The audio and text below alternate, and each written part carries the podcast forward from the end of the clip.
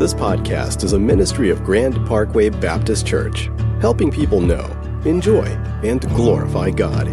For more information about Grand Parkway, visit grandparkway.org.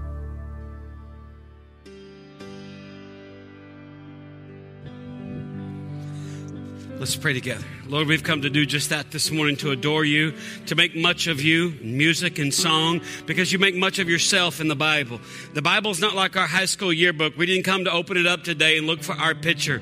We came to understand, to grow in our understanding of you, in our enjoyment of you, and our enjoyment of each other. There's a joy that's not complete until we open up our mouth and the truth of the gospel of the Lord Jesus Christ comes out. Through our personality, through our gifts, through our experiences, through our dysfunction, through our brokenness, and through your redemption.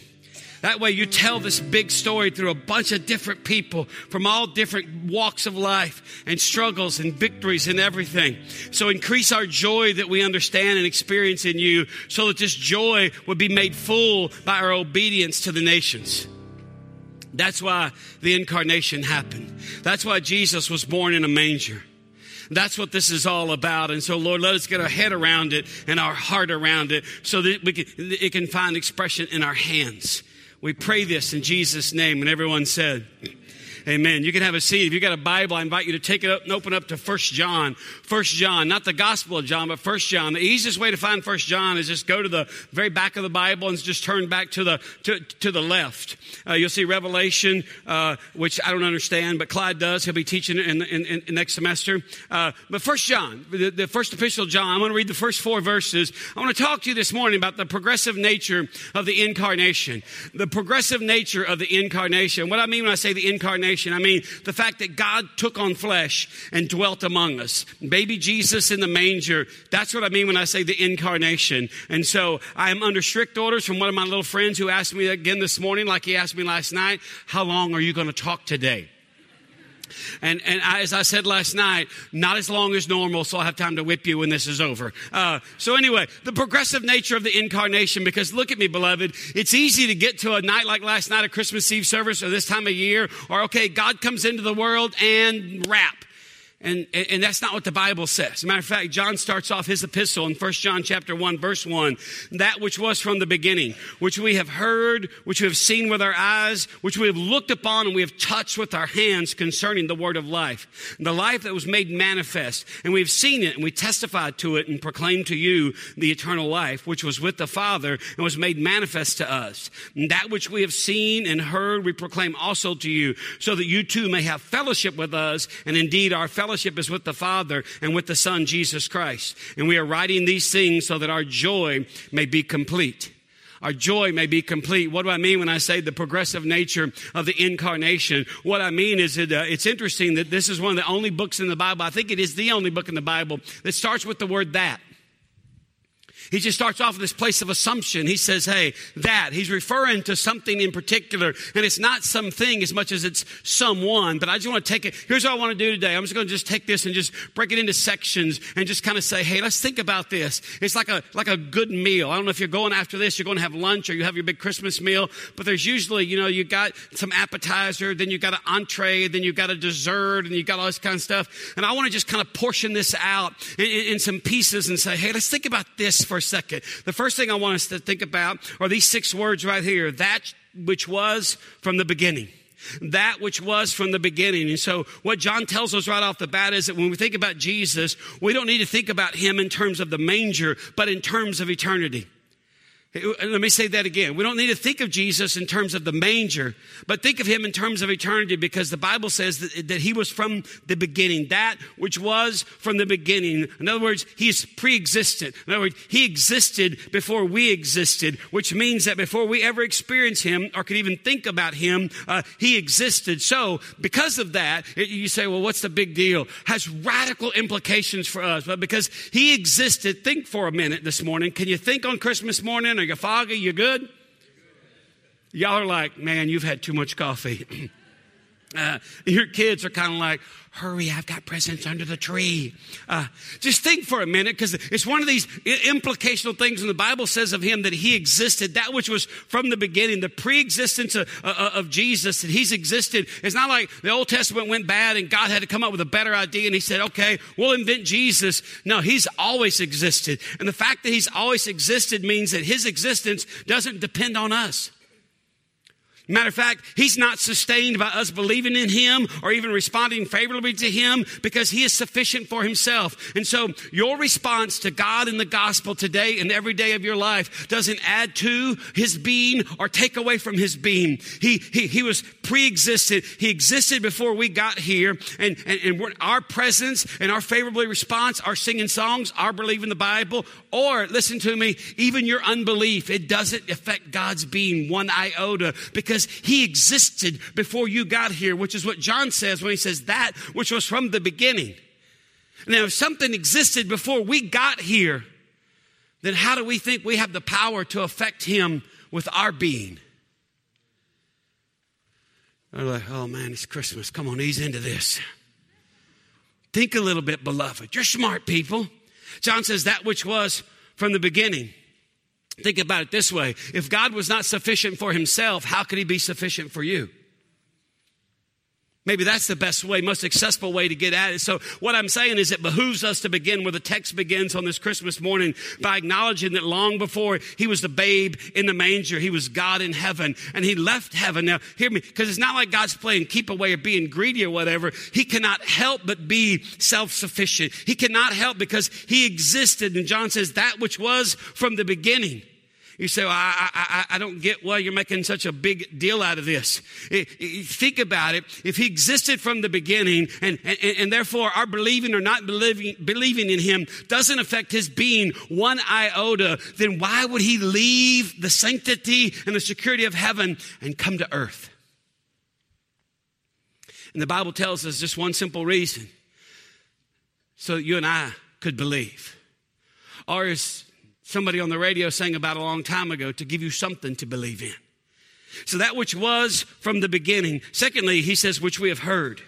Verse one, that which we, that which was from the beginning. That's the pre-existent Jesus, which we have heard. Now just think about those four words for a minute. Which we have heard. You ever ask yourself what God sounds like? I know what God smells like. God smells like that lavender baby wash you wash your babies in. That's what God smells like.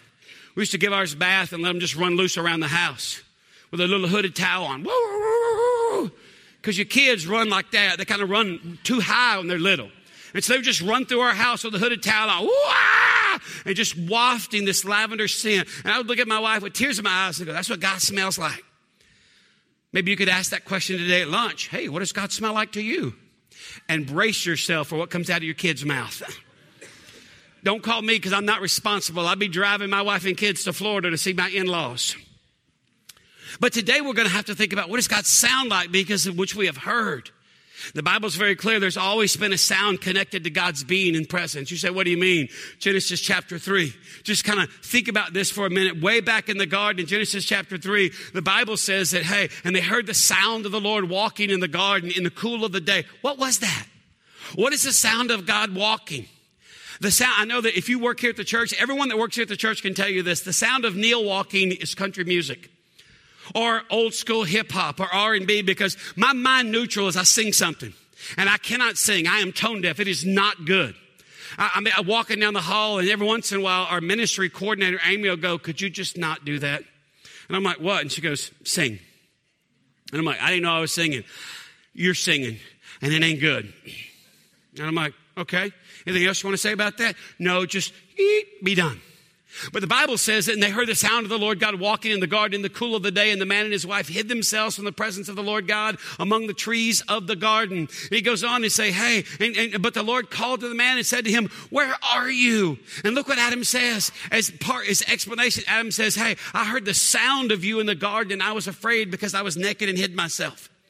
So, so this is what I'm saying to you, beloved. Look at me. That there's a sound to God's being that has always been. Even when you sin, even when you and I sin and we want to hide and kind of go, you know, God, pass me by and get somebody else because I'm not doing good right now, God. There's a sound to God. So here's the second question I want you to think about on this Christmas morning. What does God sound like in your life right now?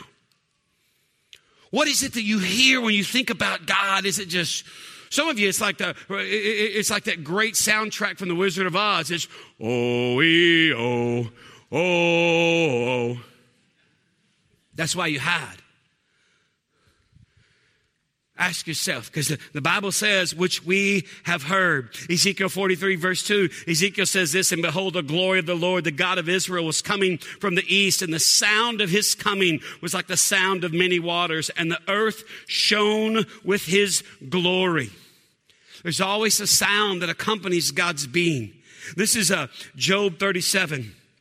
Starting verse 1, it says, At this also my heart trembles and leaps out of its place. Keep listening to the thunder of his voice and the rumbling that comes from his mouth. Under the whole heaven, he lets it go, and his lightning to the corners of the earth. Can I confess to you this morning that I love that the Bible says of God that he lets it go? Because he's such a God of accommodation that on this one occasion, he just says of God, it's kind of coarse and barbaric and, and, and very masculine and probably feminine as well. Because every once in a while, when my wife lets it go, my kids, they know they're in trouble. Because dad's always like, hey, y'all get it sorted, blah, blah, blah. But when mom lets it go, and it ain't very often, and it's not loud, it's not screaming, it's just that one eyebrow goes up and mom lets it go, and those two scurry to their rooms. The Bible says of God, under the whole heaven. He lets it go and his lightning to the corners of the earth. And after it, his voice roars. He thunders with his majestic voice and he does not restrain the lightnings when his voice is heard. God thunders wondrously with his voice. He does great things that we cannot comprehend. For to the snow, he says, fall on the earth and likewise to the downpour, his mighty downpour. He seals up the hand of every man that all may know he made, that he made, made, may known it. Excuse me.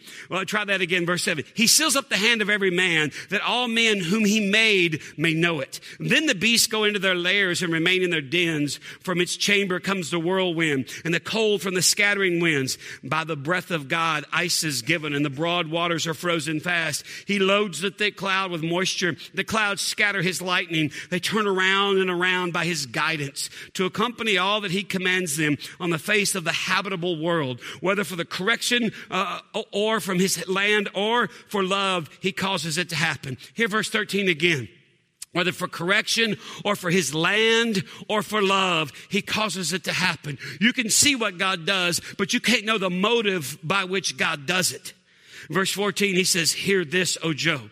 Because see, there's a sound that accompanies God's nature and his being and his activity. And they didn't want Job to miss it. He says, Hear this, O Job. Stop and consider the wondrous works of God. Do you know how God lays his command upon them and causes the lightning of his cloud to shine? Do you know the balancings of the clouds, the wondrous works of him who is perfect in knowledge? You whose garments are hot when the earth is still because of the south wind. Can you, like him, spread out the skies hard as cast metal mirror?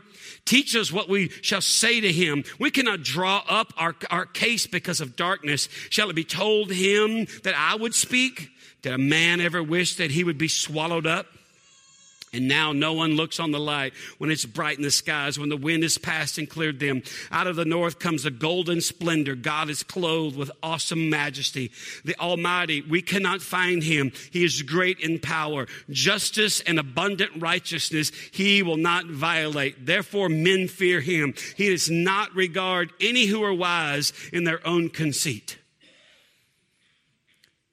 And she said, well, why'd you read all of that? That was a lot. Quit it. It's Christmas. Why do you hate us? Because I want you to understand the nature of God so that when He speaks to you, it doesn't, it never ceases to take your breath away. There's a sound, beloved, that accompanies God's being and God's presence. And so when, when, when John says those little words, which we have heard, those are big words. We hear him means that he speaks, and nowhere does he speak louder than in Jesus. So ask yourself today here's a third question What does the life of Jesus communicate to us about God? What does the life of Jesus communicate to us about God? Thirdly, we get to the third course, and, and, and here we got to sink our teeth into some meaty reality. He picks up the text in the latter part of, of, of verse 1. He says, Which we have seen with our eyes, which we have looked upon and have touched with our hands. So you hear the progressive nature of the incarnation. First of all, it existed, and then we heard about it, and now we've seen it, and now we've looked upon it, and now we've touched it with our hands. It gets increasingly personal, beloved concerning the word of life, the life that was made manifest, and we have seen it, and we testified to it, and we proclaim to you the eternal life which was with the Father and was made manifest to us. That which we have seen and heard, we proclaim also to you. Now, at this point, you should be clear about what John is talking about here. Now, let me get at you a little bit on Christmas Day. Can I get at you? Should we live uh, in love, of course. Now, if you're my people, you know that I love you. I'm not coming at you harsh or hatred or whatever. If you're visiting and you're like, oh, oh let, let, let, let, me just get it all of us. Let me put it that way. Uh, John's not talking about a be- better way of life, a higher ethic for living, or a pathway to prosperity. He's talking about a person. And we got to be careful because preachers in America are the worst because we've kind of, we've got this American way, and I don't think it's just America, we've got this kind of way of thinking about God and Christianity that, that, that, that, that has nothing to do with Jesus, with the person of Jesus. It, it, it's about the way and, and hey, I want to live this, this blessed life and I want this and I want that and breaking through to our manifest destiny and all this kind of stuff. And, and, and John has nothing, nothing to do with that because we, he understands what we need to understand this morning that we've suddenly found a way to get to God without Jesus. And here, John kind of corrects this drift away from the necessity of Jesus that plagues much of our preaching today. We fall into this trap. Said simply, we fall into this trap where we preach the benefits of Christianity without the person of Christ. And so he begins with that which was from the beginning. That's not a higher, that's not a morality. That's not a, a, a, way of being nicer. That's not a way of getting the American dream with a cross on top. That is the pre existent Son of God, slain before the very foundation of the world, the Bible says. And here's why we don't want to preach Jesus in the American church because the bloody reality of God on a stick, not a babe in a manger, but the babe in the manger, knowing that he was going to the cross, that bloody reality indicts everyone in this room, me first. You say, I, I don't know what you mean. I met with somebody a couple weeks ago for counseling. Uh, and the person said, Hey, I'm thinking about coming to your church. I don't come, but a friend of mine recommended me to you. And so if this goes well, I might start coming to your church. Is this going to affect how you think about me? And I said, I'm not sure what you're saying right now. And I'm not even sure you're sure what you're saying. Think about what you want to say and say it over. And he said, Well, I don't want you to think I'm a bad person just because I got problems. And I said, Oh, I don't think you're a bad person. And by the way, I knew you were a wretched sinner before you ever walked in this door. He looked at me and he's like, Well, that doesn't feel very good. And I looked at him and said, So am I. And he goes, well, What do you mean? Did somebody call you and tell you about me? Did my friend call you? And I said, No. The fact that Jesus came indicts all of us as sinners. And he goes, I'm not sure I get what you're saying. And I said, Have you gone to church much? And he said, I've grown up in church. Well, that makes me sad. And I said, If we could do it on our own, why did Jesus have to come? And I said, The cross makes liars out of us all. And so I knew you were screwed up before you ever got here.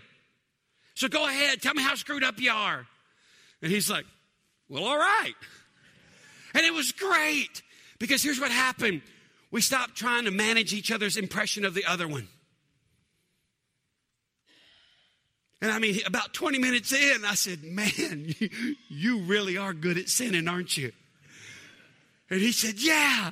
It's horrible, isn't it? I said, Yes. The only thing that's more horrible is that God killed his son so you could be forgiven. And at that point, he just began to cry. He says, Is that really true? And again, I couldn't help myself. I'm like, You've gone to church your whole life and you don't. See, here's here, why do I tell you that? Look at me. Don't miss this.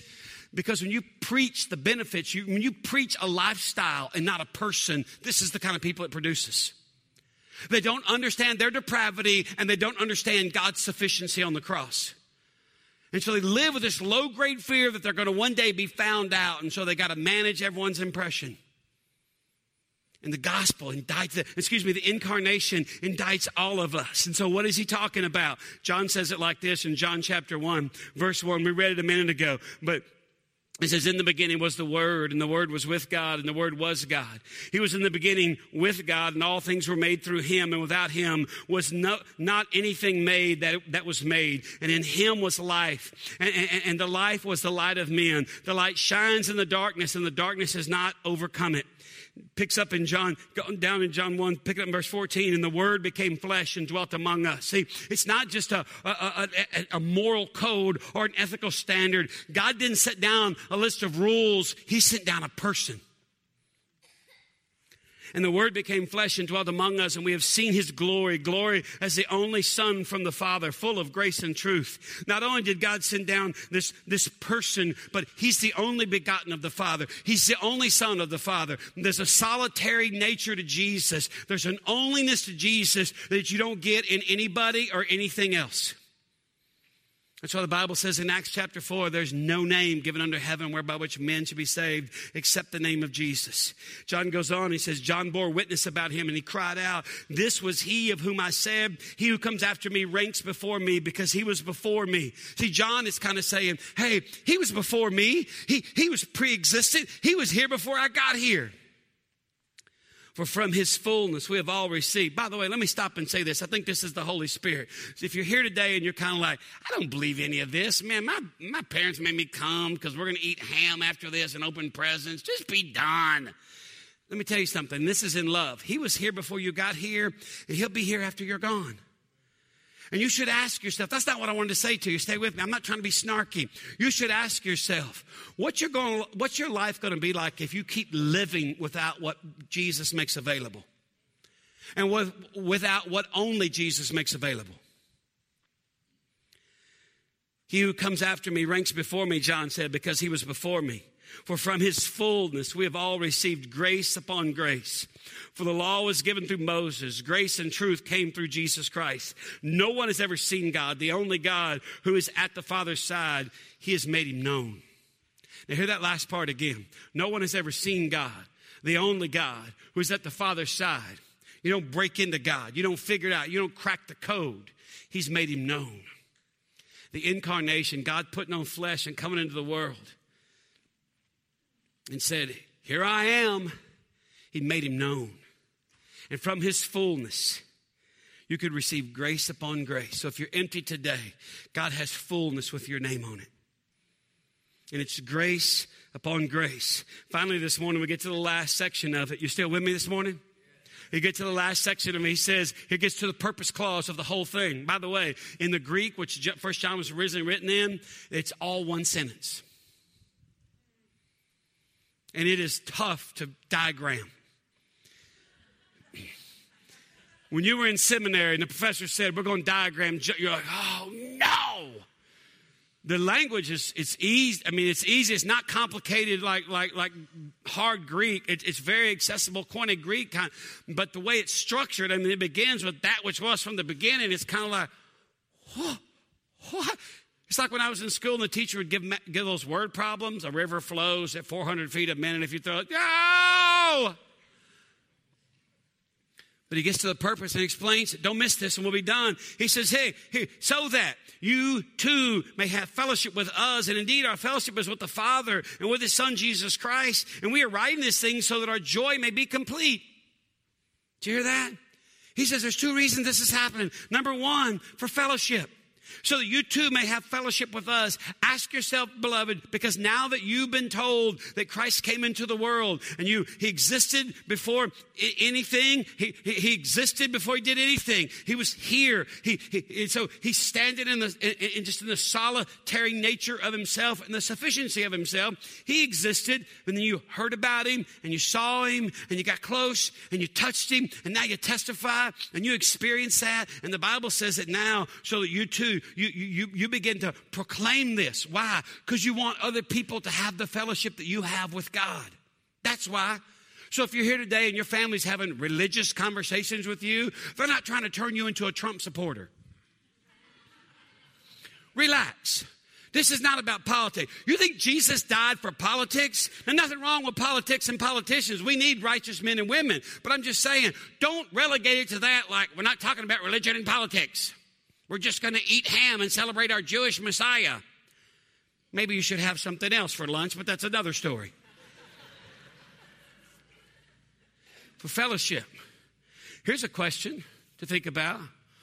What if have you ever asked yourself, what if people fellowshiped with God the way you do? Because that's what John says here. He says that you too may have fellowship with us, fellowship with other believers. But he goes on and says, Indeed, our fellowship is with the Father and with His Son, Jesus Christ. You were created to be part of a fellowship. So, I'm just going here to tell you because you were created to be part of a fellowship. If you, if you live here in the city and you don't have a church home, find you one. Find one that teaches the Bible. Find them one that loves you and knows your name and won't believe your lies, but will tell you the truth. If you don't have one, you're welcome here. The best part of this place is the people. The preacher, kind of iffy. The people, solid.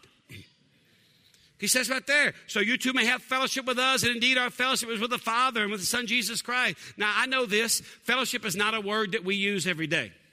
Y'all like fellowship? That like Baptists get together and eat? No. Here's what that word means. I looked it up in the Greek.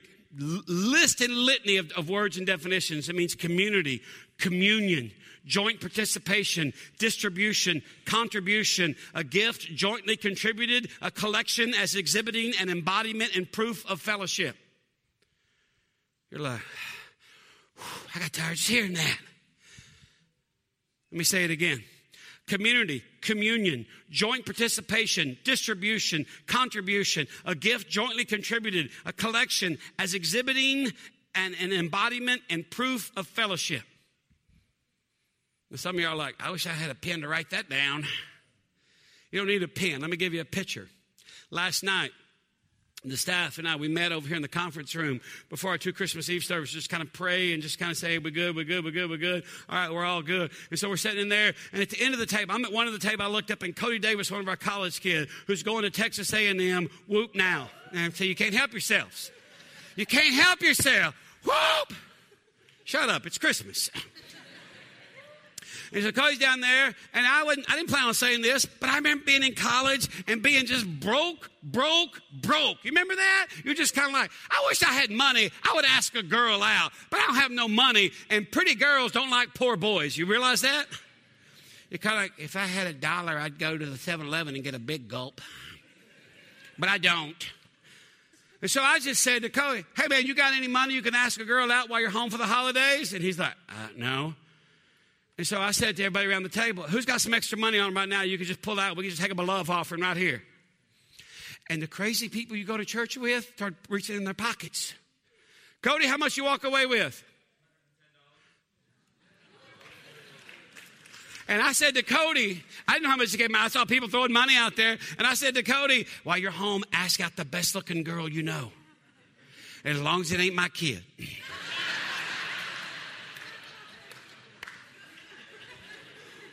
And by the way, that ain't nothing against Cody. That's a fine young man. My kid just needs to focus on her academic progress at Baylor. She's a committed student. I'm not going to date for the whole first year.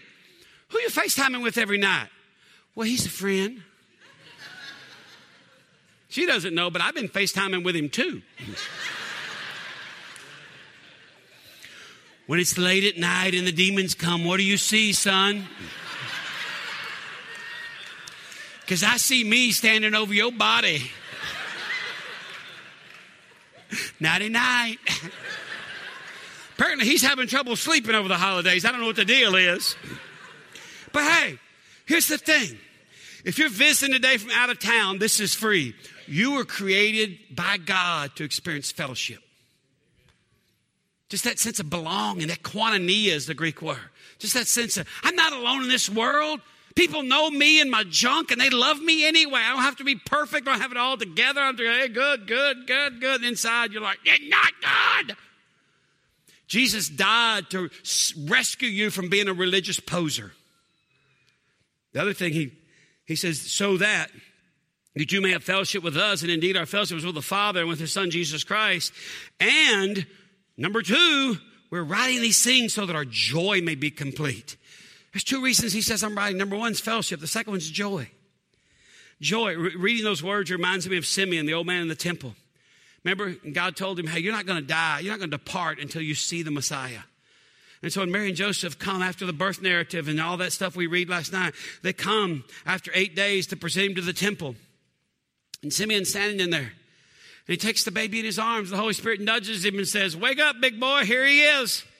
See, I kept my word.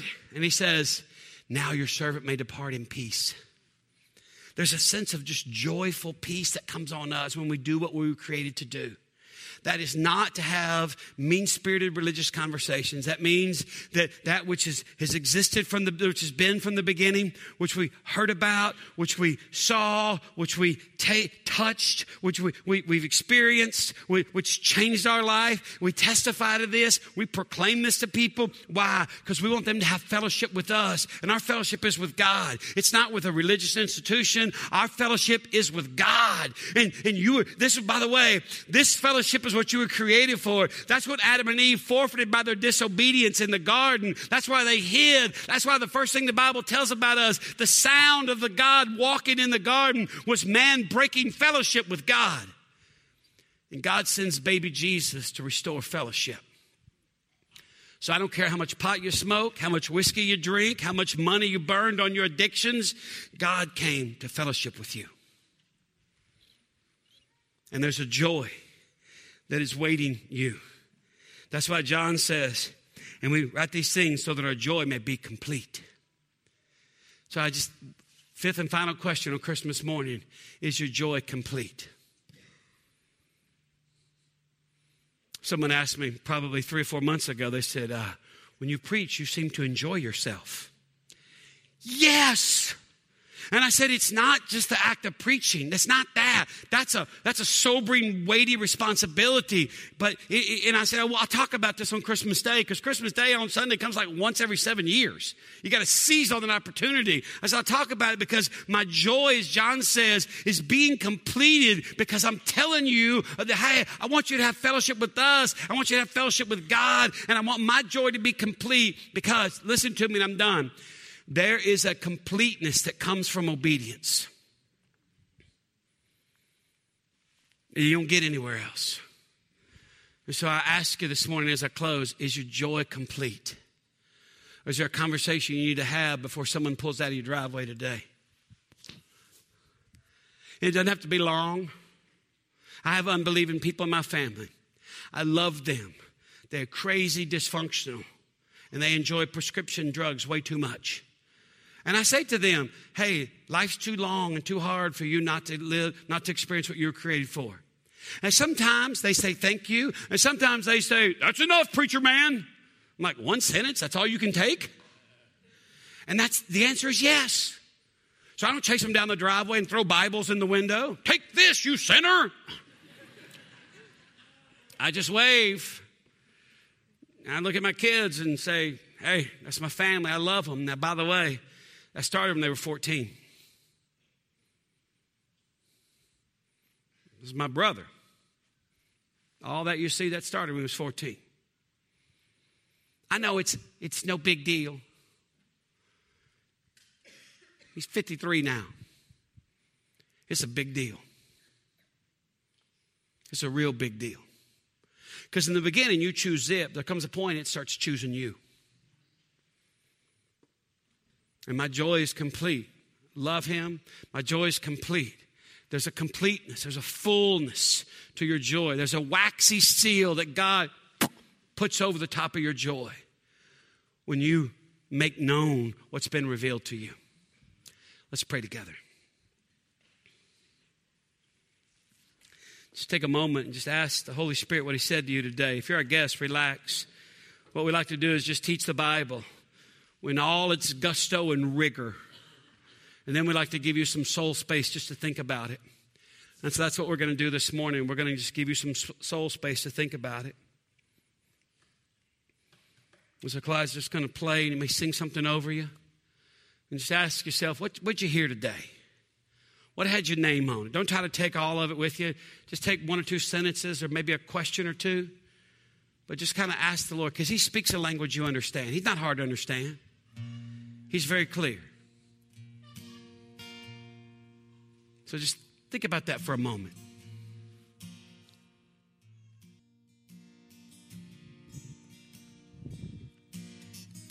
Father, we understand from the Bible this morning that the, the nature of the incarnation is progressive. It's not static. It doesn't come to us and stay. No, it, it on that starry night, you said to those shepherds, Go see this thing I've told you about. And, and, and the rhythm of their obedience is what we see in First John. What they'd heard about, they came and saw, what they looked upon It was a very tangible, demonstrable reality. It's not a higher ethic or a better way of life. It's not just us using you to feel better about us or get more stuff. It's a living, breathing, incarnational God who put on flesh and came into this world, who moved into the neighborhood, knocked on our door, invited us over for dinner. Because we try to convince ourselves that we're not hungry. And then we smell what you're cooking and we're starving. And so, Lord, I pray that we would taste and see that the Lord is good. That our appetites would be quelled and our understanding would increase. And so, Lord, I pray that at the end of our lives that we could look at, look at those around our deathbed and just smile and say, All this for a king. Let us do what we do for you and not for ourselves. We pray this in Jesus' name. And everyone said, Amen. If you're our guest today, let me say thanks for being part of our service. When you came in, you handed a little worship folder. If you had an opportunity to fill that out, if you would just tear it up on there, ask for some personal information on the inside. It has information about our church. There's a little part on the far right side. If you had a chance to fill that out, if you just tear it off, drop it in one of these wooden boxes by the doors. That's also where we receive our offering. So if today's the day you practice obedience or generosity, that's where you do that as well. Uh, myself and Clyde will be available down front. If you have any questions about anything you heard or saw, uh, we'd love to answer those. And if you're done and you're going to, to, to start the Christmas festivities, as soon as you're dismissed, grab your kids and run out of here like your hair's on fire.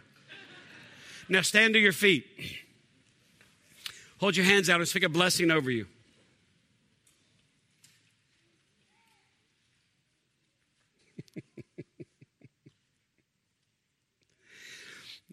The incarnation by nature is progressive. It existed, you heard about it, it was historical and distant, you saw it, it was revealed to you in tangible ways, and you responded to it. Now, depart, which is a church word for get out of here, and make known what's been made known to you. For in doing this, your joy will be complete. In the name of the Father, and the Son, and the Holy Spirit, amen. Bless you. You're dismissed.